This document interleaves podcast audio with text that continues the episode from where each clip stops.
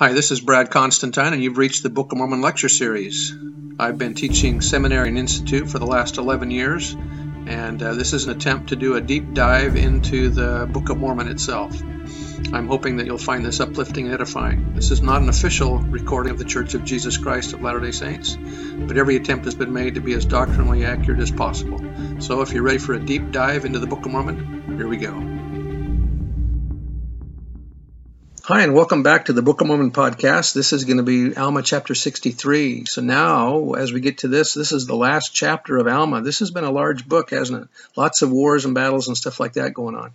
But we've come to the end of Alma, so we'll get into Helaman after this one.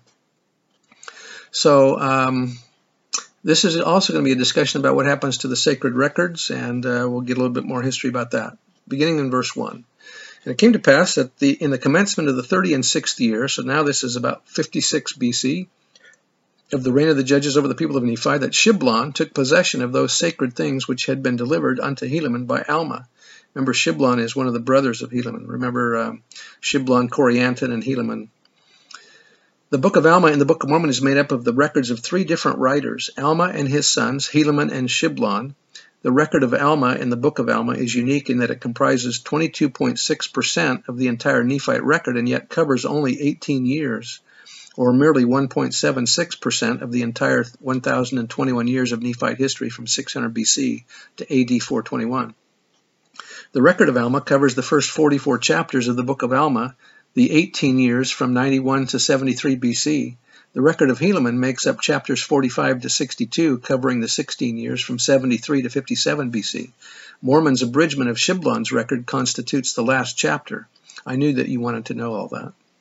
Verse 2, and he was a just man, meaning Shiblon, and he did walk uprightly before God, and he did observe to do good continually, to keep the commandments of the Lord his God, and also did his brother Corianton.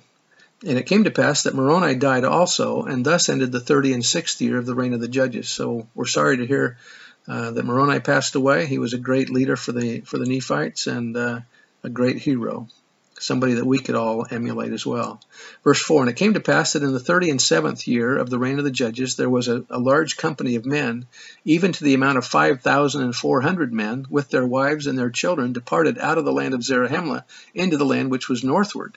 Okay, now if you're a Nephite and you're having battles with the Lamanites a lot, I would want to leave too. And so here's a group of about 5,400 men plus their families. So this could be upwards to 15, 20, 25,000 people that are leaving to get away from the Lamanites. I wouldn't blame them.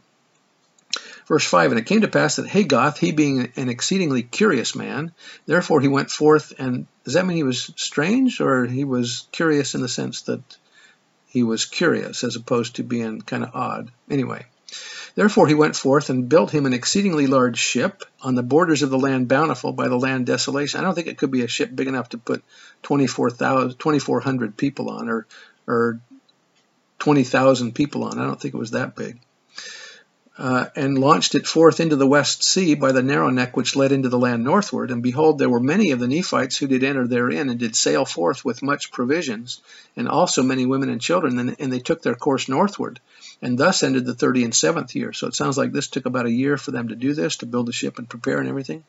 So now we've got large people. We've got two groups of people here. The group that's the 5,400 men plus their families, and then Hagoth into the boat. So that's two groups of people that went just there.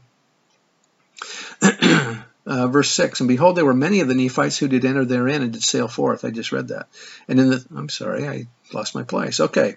Verse 7, and in the 38th year, this man built other ships. So I guess Hagoth came back, and the first ship did also return, and many more people did enter into it, and they also took much provisions and set out again to the land northward. And it came to pass that they were never heard of more, and we suppose that they were drowned in the depths of the sea. I doubt that they were drowned, but that's what they thought. This is one of the subtle testimonies of the truthfulness of this record. Had Joseph Smith simply been creating the Book of Mormon, fabricating it rather than translating it, he probably would not have inserted such ideas into the narrative. Here we see that Mormon, a powerful prophet editor, was simply unaware of what became of Hagoth and his followers. Living almost 5 centuries after their departure from the Promised Land, Mormon could have inquired as to their whereabouts, but presumably he had not done so, or if he had not learned by revelation what became of those people. That was by Millet McConkie. And it came to pass that one other ship also did sail forth, and whither she did go, we know not. So one went to the north, another one went to the north maybe, and then this other one, we don't know where that one went. Robert L. Simpson said, "Now, young people, as I bear my testimony to you this morning, I want to relate some very intimate happenings. I want to tell you some things that have been important in my life, things that have been the main structural supports in my testimony, and I want to tell you them in all humility. I hope you will not misconstrue these remarks. I want you to be sure and realize that I tell them to you not in a boasting way. I tell them to you just because they are a part of my life, and so much a part of my life that I do not know how to separate myself from them. I give them to you in hopes that you might be able to at least remember the spirit of what I say, and perhaps perhaps make it a small part of your testimony too. I would like, in making reference to these wonderful people from New Zealand, especially the Maori folks here today, to turn to Alma 63 and read a very significant quotation. It talks about a man called Hagoth, a man who set sail from these Americas many centuries ago. And then he quotes Alma 63, 5 through 8. I would like to tell you, young people, that in a great gathering of Polynesians held right in Salt Lake City just prior to 1915, a prophet of the Lord, Joseph F. Smith, addressing a group of Polynesians who had come to Salt Lake City to participate in their temple endowment work, made the statement that without a doubt this man Hagoth and his company were the progenitors of the Polynesian races, and that this migration was the beginning of the Polynesian population in the South Pacific. Now, up until very recently, men of science have said, no, the Polynesians have come from the Malay states, that they have come from the African, from the Asian side, and they have migrated from a westerly direction to the Polynesian islands, not from the Americas. This has been popular thinking up until about 1940, when a very bold scholar by the name of Thor Heyerdahl made the observation that indeed these people must be from the Americas. He set out to prove this by building some balsa rafts on which he set himself adrift off the shores of South and Central America. He and his companions drifted for about 100 days, and depending only on the prevailing tides and winds of that area, they found themselves cast upon the shores of these South Pacific islands, not far from Tahiti. It seems rather significant that all of a sudden scientific opinion began to change, and Thor Heyerdahl, since that day, has presented additional evidences that have further made it a very important consideration that the Polynesians did originate from the Americas. Now, the Maoris themselves have something to say about this theory. They all have the same answer to the questions. Where did your people come from? Where did you originate? The answer is always the same. And then he quotes a thing in the tongue of Maori, which I can't pronounce. I'm not going to try. No, I'm not going to try. You can't convince me. We came, the translation of it, though, is, we came from a great distance, from a still greater distance, from a very, very great distance, from the joining place of two great waters, perhaps by the narrow neck of land that separated the two great seas, the narrow neck of land which led into the land northward. This is Maori tradition, and I want to tell you that those who have joined the church believe without reservation that these things I have told you are part and parcel of Mormon doctrine." Like I said, that was from Robert L. Simpson, and that was a BYU talk given in 1962. Mark E. Peterson said, "The Polynesian saints are characterized by a tremendous faith. Why do they have this great faith? It is because these people are of the blood of Israel. They are heirs to the promises of the Book of Mormon. God is now awakening them to their great destiny." You know that the country of Tonga, almost half, if not more than half, of the people in the country are members of the church. Verse 9, "And it came to pass that in this year there were many people who went forth into the land northward, and thus ended the 38th year." In the church it is entirely held that Hagoth was the father of the Polynesians, that his expeditions to the Isles of the Sea were a part of the foreordained plan, whereby the descendants of Father Lehi, as children of Abraham, might be spread to all nations, and thus fulfill God's covenant with the father of the faithful. In speaking to the saints in Samoa, President Spencer W. Kimball said, "I thought to read to you a sacred scripture which pertains especially to you, the islanders of the Pacific. It is the 63rd chapter of Alma, and so it seems to me rather clear that your ancestors moved northward and crossed a part of the South Pacific. You did not bring your records with you, but you but you brought much food and provisions. And so we have a great congregation of people in the South Seas who came from the Nephites and who came from the land southward and went to the land northward, which could have been Hawaii. And then the further settlement could have been a move southward again to all of these islands and even to New Zealand. The Lord knows what he is doing when he sends his people from one place to another.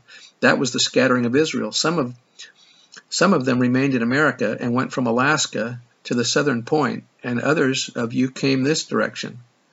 To another group of saints in the South Seas, President Kimball observed, President Joseph F. Smith, the president of the church, reported, "You brothers and sisters from the New Zealand, I want you to know that you are from the people of Hagoth." And I think I've read most of the quote of that anyway already. Verse 10. And it came to pass in the 39th year, around 53 BC, of the reign of the judges, Shiblon died also, and Corianton had gone forth to the land northward in a ship to carry forth provisions unto the people who had gone forth into that land. So now we have all the sons of Helaman gone, or of Alma gone. Therefore it became expedient for Shiblon to confer those sacred records before his death upon the son of Helaman, who was called Helaman, being called after the name of his father. Now behold, all those engravings which were in the possession of Helaman were written and sent forth among the children of men throughout all the land, save it were those parts which had been commanded by Alma should not go forth. Remember that was the part on the stone, or on the plates, that had the secret combinations and secret oaths and stuff. So those things were not sent forth. Verse 13, nevertheless, these things were to be kept sacred and handed down from one generation to another. Therefore, in this year, they had been conferred upon Helaman before the death of Shiblon. And it came to pass also in this year that there were some dissenters who had gone forth unto the Lamanites, and they were stirred up again to anger against the Nephites. And also in this same year they came down with a numerous army to war against the people of Moronihah, or against the army of Moronihah, in the which they were beaten and driven back again to their own land, suffering great loss. And thus ended the 39th year of the reign of the judges over the people of Nephi, and thus ended the account of Alma and Helaman his son, and also Shiblon, who was his son. So you can see that a lot of the Nephites left the area so that they wouldn't have to fight Lamanites again, and but that also reduces the number of the army of the Nephites to fight the Lamanites. However, in this instance, the Nephites just drove the Lamanites back to their own country. I know that this is translated material, and that as we study these things, that we'll gain a greater appreciation for our freedoms that we have today. And I say that in the name of Jesus Christ. Amen. See you next time.